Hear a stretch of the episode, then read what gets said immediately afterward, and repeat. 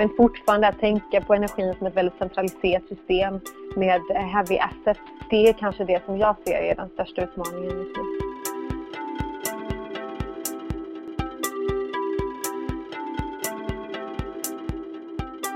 Hej! Varmt välkommen ska ni vara till ett speciellt avsnitt av podden Framtidskraft. Den här gången så testar vi ett nytt koncept. Vi kan kalla det det digitala konceptet. Vi kommer att ha videosamtal via Messenger allihopa. Eh, det blir så i de här coronatiderna att vi får testa nya sätt och utmana oss själva att tänka lite nytt. Men jag, Karin Bodén och Daniel Lövstedt ska vara med precis som vanligt. Det hoppas jag i alla fall. Hallå Daniel! Hallå där! Ja, jag hör dig jättebra så jag är med och uh, hörs jag? Ja, men du hörs jättebra fast du sitter i Stockholm och jag sitter i Östersund. En relevant fråga nu tycker jag är hur mår du? Jo, tack för att man frågar. Jag mår bra. Inga ja. symptom hittills. Och hur har du det? Ja, men jag mår bra, men vi är ju, i Östersund är ju alltid lite efter. Vi är i Norrland här, cirka två veckor på sådana här grejer brukar det vara. Mm, så mår du bra så mår jag bra. Ja, det är bra. Ja. Vi har två gäster med också den här gången eh, och det är Märta Renberg och Ingrid Hagberg. De sitter nere i Köpenhamn och jobbar för tankesmedjan Dare Disrupt. Nu börjar jag här med, med eh, intervjun och frågar både Märta och Ingrid från Köpenhamn, hur mår ni egentligen idag? Ja, ja, alltså vi mår bra. Det är lite märklig eh, värld vi lever i såklart. Um, vi sitter båda inte på vårt kontor där vi brukar vara uppe på Nörrebro i Köpenhamn utan vi sitter i våra respektive hem. Um, och eh, funderar såklart mycket över, över hur, eh, vad som kommer hända här framåt men försöker också hålla modet högt och eh, har liksom gått över till en digital verklighet eh, i vårt virtuella liksom, värld där vi samarbetar och får våra dagar liksom fyllt upp med eh, saker att göra. Mm. Just det, och det var Ingrid va? Så att jag tänkte vi guidar Precis. lyssnarna lite grann så att de får, får, får lite koll nu på era röster. Märta, hur mår ja. du? Alltså jag tycker det är väldigt mycket känslor i spel. Det är de helt stora frågorna om uh, världsekonomin och uh, slutet på kapitalism uh, samtidigt som man tänker på, på att få tag på uh, hand sanitizer och toalettpapper. Det är liksom de helt stora frågorna och de supersmå samtidigt som man, som man sitter med. Så ett superbrett spektrum av känslor men det är väldigt kul att observera mm. hur man reagerar i dessa tider. Mest är det optimism. Varför eh, ska vi lyssna extra noga nu till er ni har att förmedla? Ja, alltså vi hoppas ju att mycket av de eh, verktygen och mindsetet att, att, att tänka på eh, som vi har utvecklat över de senaste åren eh, kanske är extra relevant i dessa tider. Um, Dare Disrupt är en tankesmedja från Köpenhamn um, som jag var del och startade av för, för ungefär fem år sedan. Och vi hjälper ledare, både privata och det offentliga, att, att titta på de nya teknikerna, med inte bara teknikbilder, vad vi kan använda dem till här och nu, men också eh, som ett sätt att eh, retänka eh, både affärsmodeller och vårt politiska system. Och vi använder väldigt mycket med ett långt framtidsperspektiv och som vi också tycker är extra relevant för energisektorn just nu. Mm. Du då Ingrid, vad, kommer du ifrån för bakgrund? Alltså jag har en ganska klassisk eh, civilingenjörsbakgrund egentligen och har också en eh, eh, bakgrund från traditionell management consulting, strategy consulting, en ganska linjär syn att se på världen. Men har en, eh, en stor fascination för det sättet att tänka som har mer med ett exponentiellt mindset att göra, som är relaterat till digitala teknologier som utvecklar sig eh, fortare än någonsin. Um, och som eh, då helt enkelt skapar nya möjligheter och som skapar eh, andra, liksom, mer disruptiv kraft inom, inom många sektorer, däribland mm. energibranschen. Mm. Eh, jag har jobbat mycket också just kring, kring energin och vi har haft förmånen att arbeta både utifrån med politiska delar, så jag har arbetat med danska regeringens klimatpartnerskaper i, och tittat på framtidens energisystem vi arbetar med privata aktörer, med ledare för att få så, liksom skapa en förståelse för hur framtiden kan komma att se ut och inspirera dem till att tänka kring eh, till kring både hur framtiden kan se ut men också vilken framtid man själv vill skapa. Mm. Um, och vilka visioner man har. Vad spännande. Mm. Eh, framtidens energisystem, där ska vi verkligen landa. Eh, men jag skulle ändå vilja börja i det här speciella mötet som vi har, för tanken var ju att vi fyra skulle träffas i Stockholm idag. Och så sätter det här corona stopp för det. Och ni är ju, tittar på teknik och, och de bitarna och tänker så här, berätta, vad gör tekniken i, i den här kampen emot corona? Har ni sett någonting? Mm. Verkligen, det händer så mycket just nu. Eh, jag tycker det är otroligt spännande att följa, eh, både privat och utifrån ett mer långsiktigt strategiskt perspektiv. Eh, nu sätts många digitala lösningar får antingen ehm, väldigt mycket uppmärksamhet. De har existerat innan men de får, får fler som hittar till dem. Och väldigt mycket av det vi gjort fysiskt går digitalt. Man kan prata om liksom hela den här situationen som en typ av, vi kallar, kallar det för creative constraints det vill säga liksom utmaningar och begränsningar som skapar kreativitet. Mm. Uh, och att vi nu inte kan ses fysiskt skapar ju den typen av kreativa begränsningar. Vi blir tvungna att tänka nytt. Så vi ser uh, till exempel uh, hur saker och ting flyttas online. Vi har gymkedjor som erbjuder onlinepass. I Kina har det arrangerats cloud clubbing, helt enkelt klubbar som livestreamar musik och, och har faktiskt tjänat eh, rätt bra med pengar på det. Tomma ehm, klubbar då som, som sänder musik bara? Ja, precis. Ja. Eh, en har faktiskt haft eh, över 70 000 livestreams och tjänat över 100 000 dollar i drick. Så där får man säga att var tidigt för den bollen verkar det vara en bra affärsidé också. Ja, det måste det vara. Mm. Men jag tycker absolut häftigast är ju all den innovationskraft som samlas digitalt. Um, för att liksom snabbt lösa problem som är relaterade till pandemin. Så det finns en massa öppen forskningsdata eh, och forskare över hela världen samarbetar digitalt för att skapa nya vaccin eller för att kartlägga sjukdomen.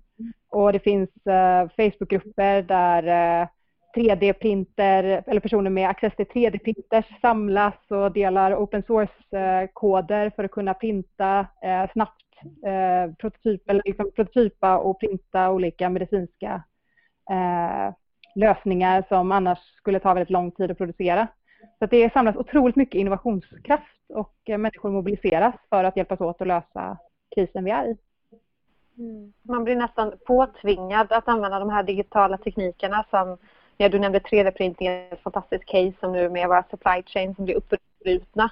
Så blir, blir man så tvingad att använda de här teknikerna som folk som vi har promoverat och advokerat för i många, många år. Uh, och det blir spännande att se vad, vad eftermatematiken är. Um, under SARS säger man ju att det var någonting som påtvingade uh, oss att handla online och digitalt och speciellt i, Kina och Asien. Nu är det någonting som alla av oss oavsett ålder som kanske inte kände sig superdigitala tvingas att handla online. Mm. Um, och vi tvingas att titta om på vår arbetsdag, vår 9 till 5 arbetsdag som är ju ett arv från gamla industrialiseringen och vi blir liksom folk som har kanske jobbat som digitala agenter i alla organisationer får också ett nytt boost och ny vind för alla digitala lösningar de kanske har promoverat i, i organisationerna. Nu blir folk faktiskt tvingade att använda dem på ett, mm. på ett eh, påtvingat sätt men som kan vara otroligt kreativt tror jag. Mm. Mm. Så ni, ni verkar se eh, möjligheterna här. Vi kommer inte gå tillbaka till gamla mönster sen utan nu, det här kommer hjälpa oss att ta ett digitalt kliv låter det som. Jag tror det. Um, det gäller att vi har riktig, alltså det, det riktiga mindsetet och just nu så står vi i att man skulle kunna bara stoppa digitalisering på det vi gör nu. Digitala verktyg. Vi, vi satt till exempel häromdagen och diskuterade ett virtual reality headset som man kunde använda till möten och då sa eh, min, min kollega Anders, han sa men nu kan inte jag dricka min kaffekopp. Och vi skrattade lite på det för det är ju såklart det, det gamla sättet att tänka på att man vill gärna sitta med en kaffekopp under mötet.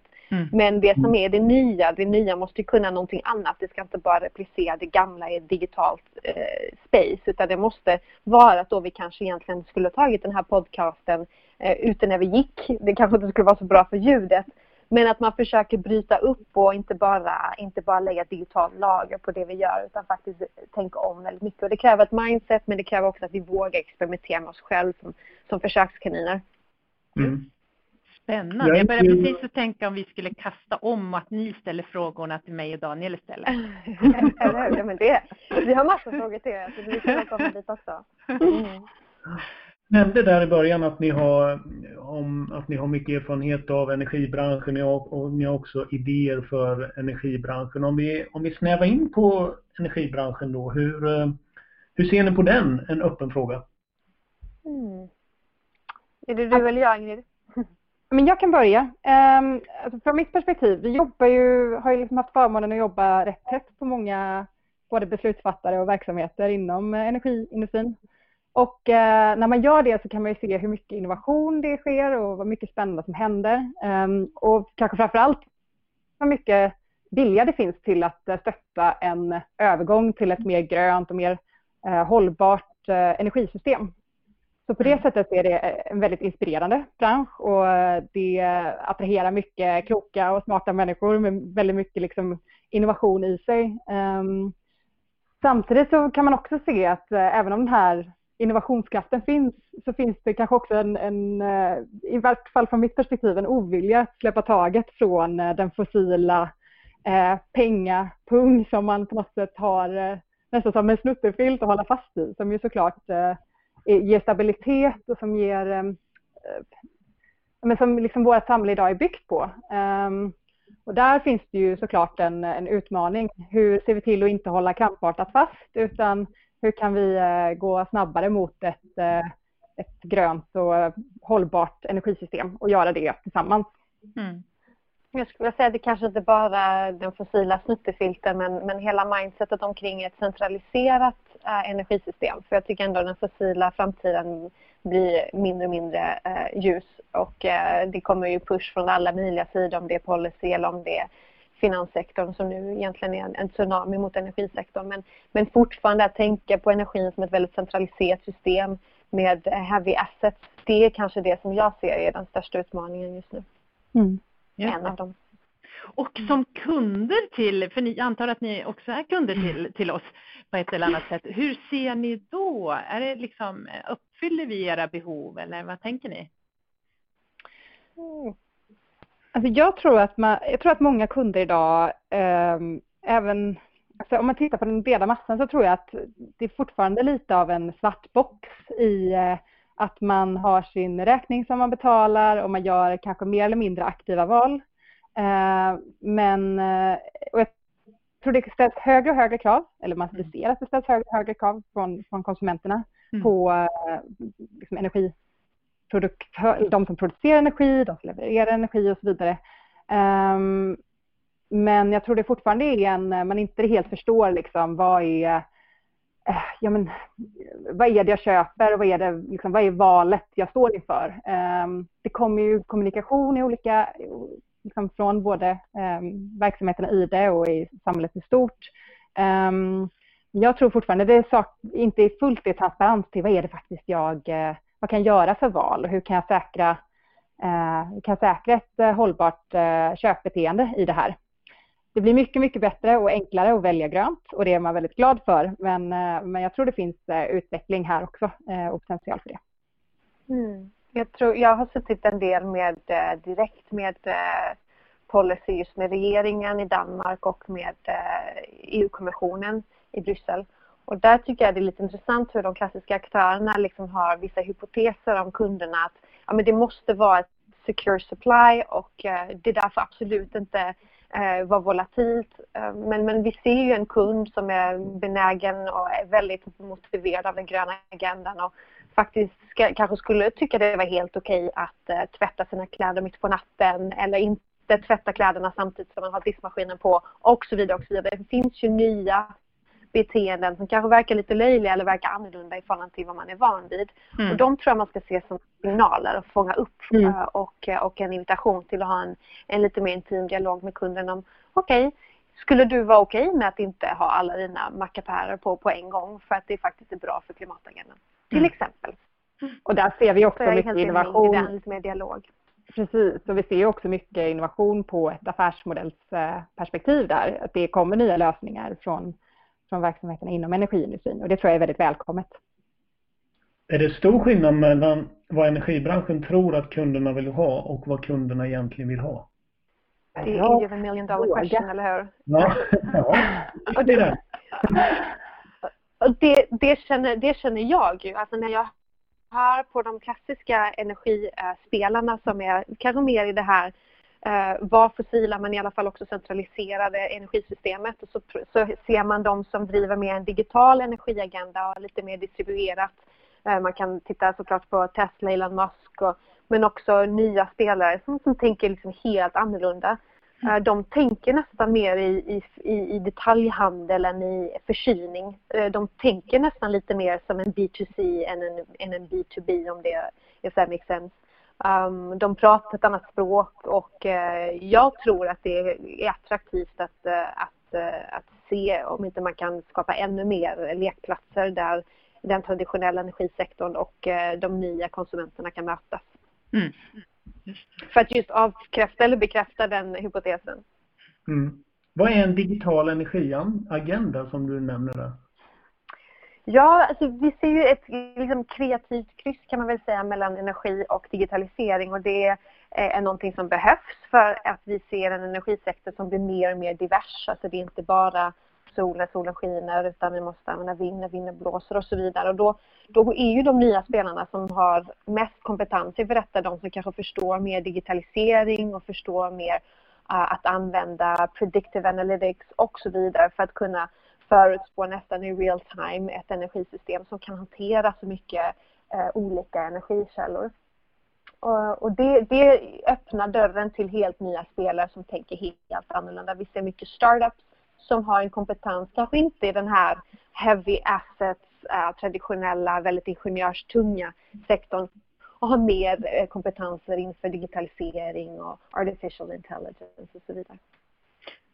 Så för att möta det där då, vi som är i energibranschen och kanske gärna vill fortsätta vara där, vad, vad behöver vi göra? Alltså en sak eh, handlar ju dels om att ja, men upskilla de kompetenserna som har att göra med, med digitalt, eh, digitala teknologier och förstå eh, vad de inte bara gör utan vad de representerar och vad de är. Mm. Alltså med hjälp av digitala teknologier så kan man till exempel ha ett mycket mer flexibelt energisystem med, som Märta är inne på, diversa eh, olika typer av lösningar för att eh, producera energi och ett mycket mer sammankopplat och sammanlänkat energisystem.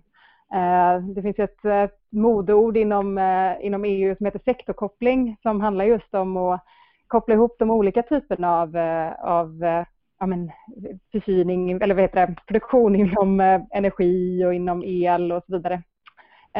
Och kan vi skapa ett mer flexibelt system med många olika källor med hjälp av digitala teknologier så kan vi också skapa ett mycket bättre energisystem.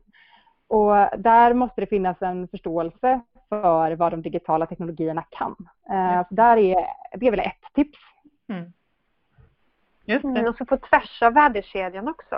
Um, att det inte är liksom en, någon som sitter i till exempel en marknadsföringsavdelning och ska kommunicera och, och, skapa den här dialogen vi pratar om med kunden men att den här personen också har någon form för eh, teknisk intuition och förståelse för vad det finns för tekniker som kommer i energipipelinen som gör att när de börjar se kunden som beter sig lite på knäppa konstiga sätt, till exempel en kund som vill ha full transparens eller en kund som faktiskt också gärna vill producera energi tillbaks till nätet och så vidare. Att man kan snappa upp dem som signaler och kommunicera tillbaks till vår R&D avdelning och innovationsavdelning där tekniken utvecklas. Så att tips är just att lyfta liksom den tekniska intuitionen på tvärs av organisationen. Vad är teknisk intuition? ja, vårt favoritbegrepp. uh, Ingrid var lite inne på det, det här med att vi alla måste förstå lite vad alla teknikerna kan.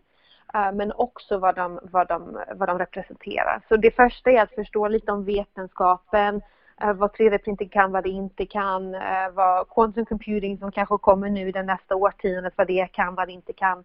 Bara en liten nivå. Vi ska inte lära att programmera, det är inte på det djupet, men förstå ungefär vilka möjligheter det representerar. Generalister, är det det ni? Ja, vi, vi tycker ändå lite att eh, att det är liksom the rise of the generalist på ett sätt. Att, att vi ska kunna lita de här teknikerna och sen också det hur teknikerna tillsammans eh, skapar nya behov och skapar nya marknader. Men intuitionsbiten är ju superviktig här för det handlar mer om att förstå hur värdena i samhället ändras. Till exempel från en svart fossil eh, agenda till en grön och kanske mer regenerativ agenda Alltså att vi vill inte bara vara sustainable men vi vill faktiskt ge tillbaka eh, mm. till naturen, klimatpositivitet och så vidare. Att, mm. man, att, att man har en intention för hur de här teknikerna möjliggör värdeskiften. Just det, så ett är att skaffa sig bättre digital kompetens inom bolaget och den andra är att uppgradera då den tekniska kunskapen till en typ av basnivå i alla fall på de flesta inom företaget. Mm.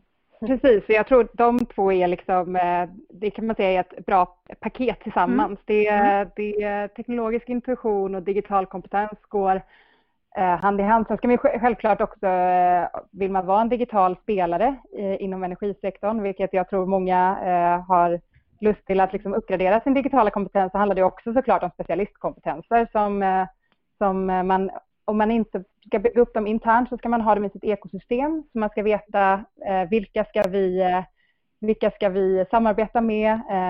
Hur ska vi arbeta tillsammans med kanske aktörer som vi normalt sett inte brukar jobba ihop med. Det kanske är menar, en, en artificial intelligence-byrå eh, eh som eh, tänker annorlunda kan komma med nya vinklar på hur man kan lösa problem inom energiindustrin som kan vara superspännande. Så där kan man också prata om kreativa möten om inte annat. För jag tänker på när, när ni berättar det här så låter det ju såklart rimligt och logiskt. Samtidigt så är energisektorn väldigt teknisk och det är inte sällan eh, vi får kritik för att vi tittar alldeles för mycket på den tekniska innovationen och tittar på att det är den som ska lösa och så glömmer vi människan någonstans. Det låter som i ert resonemang att ni väver ihop det där. Hur, hur ska vi balansera mellan teknisk innovation och så de där kunderna och människorna som finns runt omkring och samhällsutvecklingen? hur ser ni på den frågan? Ja, alltså det, det mm, liksom att eh, energisektorn i sig själv blir, går från att vara eh, central till att vara distribuerad så tror jag också att den här kompetensen måste vara rätt distribuerad. Alltså att alla, om man sitter med supertung teknik, att de personerna också känner att de förstår de mer, kanske till och med etiska och filosofiska frågorna som pågår i, i samhället och hur kunder börjar agera annorlunda, sådana här värdeskiften. Och de som har varit så fokuserade på kundförståelsen, kanske då i marknadsföringsavdelning och så vidare, att de förstår tekniken. Så att alla liksom ska ha den här grundförståelsen. Men det låter ju också som att det är en jättestor övning. Okej, vilka tekniker ska vi då fokusera på? Så att nästa steg är ju faktiskt att ha en infrastruktur för att, eh, för att strukturera den här dialogen på tvärs av värdekedjan. Alltså att man mm. vet ungefär vad det är för tekniker som är relevanta för en. Eh, och vad det är för signaler, kundskiften, värdeskiften och så vidare som man tittar på. Man har en bra dashboard och det låter lite tråkigt att ha en infrastruktur för innovation men det är faktiskt någonting som är superviktigt för att annars kan vi snacka så mycket om att skapa labs och skapa lekplatser och så vidare men om inte vi har en infrastruktur eh, där vi kan få in signalerna utifrån och den nya kunskapen och strukturera upp det så får vi heller inte riktigt en, eh, en return på vår innovationsinvestering. För att göra det där ännu mer begripligt, vad menar du då med en infrastruktur? Kan du konkretisera vad det kan vara för något? Ja, så vi ser faktiskt att många företag gör många eh, bitar bra. Till exempel, de har ett bra labb, eh, de har en bra lekplats där de testar nya saker. Eh, eller de har en superskarp, väldigt teknisk innovationsavdelning. Ehm, eller de har en bra förståelse för ett ekosystem. Ehm, eller de har en superstark vision Mm. Som är ofta det som vi jobbar med, med eh, energisektorn, att, att skapa spännande visioner som kan attrahera talang och så vidare.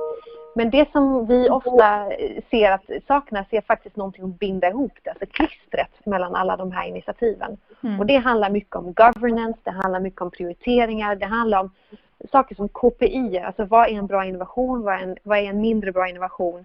För att liksom ge alla de här initiativen, både från top-down och bottom-up, ger dem riktning och avkastning. Det låter sjukt tråkigt när jag säger avkastning men det är viktigt för att annars får vi liksom inte någon... någon annars blir de inte hållbara på ja. sikt. Ja, precis. Mm. Just det. Och jag, jag blev jättenyfiken där, det som ni jobbar mycket med sa du, så här, visioner och det. Vilken vision tycker ni i sådana fall att energibranschen överlag ska jobba emot? ja men det finns ju ehm, det finns ju många delar av, eh, av eh, liksom, som är viktiga i eh, visionerna för energisystemet. Alltså den som almost goes without saying är just alltså ett hållbart energisystem, inte bara utifrån att minimera ehm, emissionerna men också utifrån förhållanden som till exempel biodiversitet. Märta var inne på att vi ska se till att skydda vår planet och också tänka till Eh, kan vi bli till och med regenerativa, det vill säga ge tillbaka till planeten. Ehm, vi ser de kraven komma från mm. kunderna. Till exempel har ju eh, Microsoft eh, har ju committat till att ehm, återföra lika, eller fånga lika mycket CO2 från luften som de har producerat under hela sin livstid. Ehm, så här eh, handlar det om att energisektorn som ju eh, ja, men har en stor roll att spela i, i hela, vårt, eh, hållbarhets, i hela vår hållbarhetsdiskussion ska våga vara visionärer och våga ta en förande position inom det. Mm.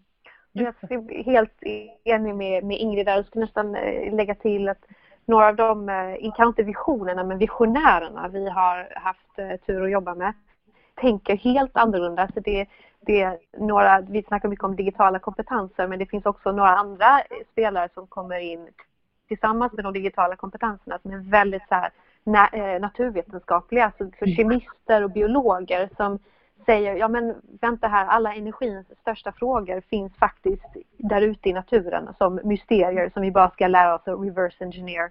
Mm. Så, så folk som Nicholas Flanders från Opus 12 som är en startup i, i, i San Francisco som jobbar med carbon capture and utilization.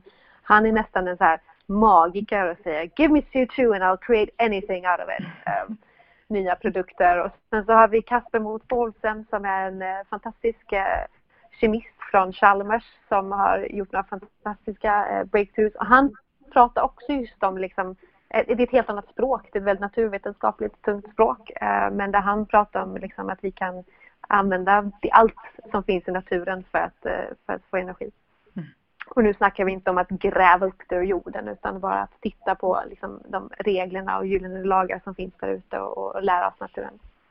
Men vad händer då med energibolagen, tänker jag, och det centraliserade systemet om energin finns överallt och är gratis och tillgänglig för alla? Precis, vad händer när saker och ting blir gratis? ja. Eh, och det, det, här är ju en fråga som inte bara energisektorn tittar på. Där skulle vi kanske vilja inspirera er eller oss tillsammans att titta på andra sektorer där precis samma sak händer.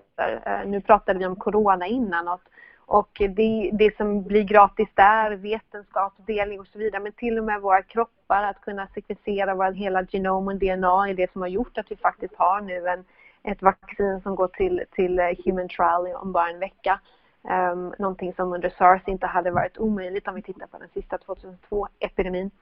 Och det är just för att saker och ting som var superdyra blir, blir gratis. Och varenda industri måste titta på den här superprovocerade frågan. Vad händer när saker och ting blir gratis? Och plötsligt så ser vi faktiskt nya affärsmodeller. Alltså när, när bilden blev gratis så möjliggjorde det saker som Snapchat, Instagram men också Eh, scanning i våra sjukhus som hjälper oss idag att kunna scanna lungor eh, omkring corona. Det hjälper till och med de här gratisbilderna görs via algoritmer som, som, eh, som ger oss självkörande bilar. Det är faktiskt en stor del till att vi kan göra machine learning, att bilden blir gratis. Och samma fråga måste vi ställa oss. Eh, vad finns det för nya möjligheter när energi blir gratis? Och nu, jag vet, det är den marginella omkostningen av energi som, som kanske går ner till noll. Men, men en fråga vi måste ställa superprovocerande och irriterande men, men eh, tänka på. Jag får en liten tanke här. Ni är en cool tankesmedja från coola Köpenhamn. Varför lägger ni så mycket tid på att tänka på energibranschen? Åh, det är så viktigt. Eh, energibranschen är eh, liksom av stora frågor vi behöver lösa för framtiden så har energibranschen och energiindustrin både ett ansvar och en möjlighet att lösa många av de problem vi står framför. Och eh, det är så spännande och så inspirerande att få tänka på de stora frågorna och de stora problemen och eh, samarbeta med många av de eh, extremt eh, spännande liksom, delarna av energisystemet, vi, eller energiindustrin som vi får jobba med för att faktiskt göra det. Är det lite att energi kanske är coolt ändå eller? Ja, alltså jag skulle, jag skulle lägga till att vi inte bara, alltså, tack så mycket att vi är coola, men jag skulle nog säga att mest, mest som nördiga. Um, ehm, så när det handlar just om disruption och nya tekniker så är det så lätt att prata om Airbnb eller Uber och sådär. Och det tycker inte vi är särskilt kul. Vi tycker det som är roligast är att ta det till industrier där, som är tunga, som är svåra att lösa det här mysteriet. Och därför har det bara blivit så att energisektorn är en av de industrierna vi kommer tillbaka och tillbaka till. För där är det ju där, är det där vi får lägga våra kunskaper på, på sin spets. Um, så, så det är så vi, det är så det hamnar. Och så det är en så rolig bransch att jobba inom, eller hur? Ja! Verkligen. Där var vi eniga. Och om ni nu, som en sista fråga här innan vi släpper er, eh, kan ge oss några sådana här heads up, någonting som ni ser kommer. Kolla in det här, kolla åt det här hållet. Vad skulle det kunna vara? Ja, alltså jag tycker det är överlag så att hålla koll på liksom all den innovation som sker och framförallt kanske just vad är det nu som kommer skalera inom till exempel ny typ av lagring, ny typ av energiproduktion och så vidare. Ehm, bara det är ett, eh, det, det händer så mycket så att eh, det finns mycket att hålla, hålla ögonen på. Men jag tycker kanske kanske framförallt från ett nordiskt perspektiv vi har väldigt tunga infrastrukturer in, liksom inom energisystemen. Så jag tror att det kan vara inspirerande för många att hålla ögonen på länder som där det händer väldigt mycket men som kanske inte har samma eh, tunga infrastruktursystem och så vidare för att titta på vilka liksom, good enough-lösningar kommer därifrån. Mm. Tittar vi på Kenya till exempel så har man off-grid-lösningar som en del av landets officiella elektrifieringsstrategi.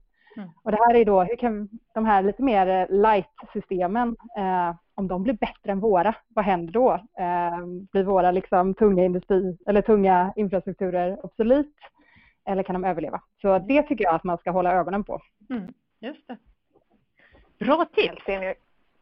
Ja, jag tror man också ska, ska titta lite på um, såklart de digitala spelarna. Man behöver inte leta efter dem bara i, i Silicon Valley som får mycket uppmärksamhet utan vi har faktiskt väldigt mycket i Norden. Mm. Vi var inte så bra på att, eh, på att skapa stora narrativ och fantastiska hashtags och eh, som, som amerikanerna är. Så att, eh, att, att, våga tro lite på våra, våra krafter inför de nordiska gränserna utöver att bli inspirerad från vad som händer i, i länder som tänker helt annorlunda som Ingrid nämnde tror jag är, är, viktigt.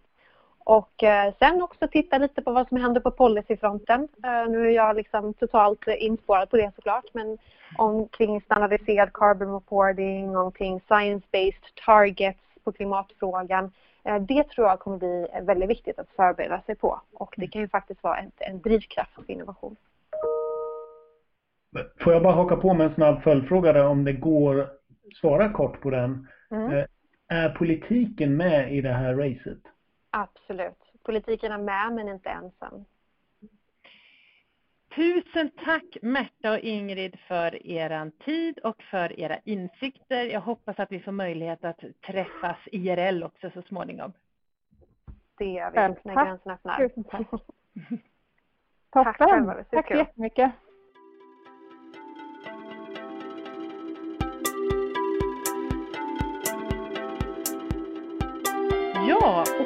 Då Daniel så ska väl vi med det här distansavsnittet säga eh, tack så mycket för uppmärksamheten till våra lyssnare. Men, men jag tänkte bara höra eh, ett härligt samtal med Ingrid och Märta. Vad tar du med dig?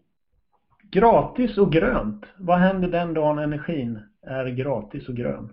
Ja, hur ska vi tänka? Den kan vi testa.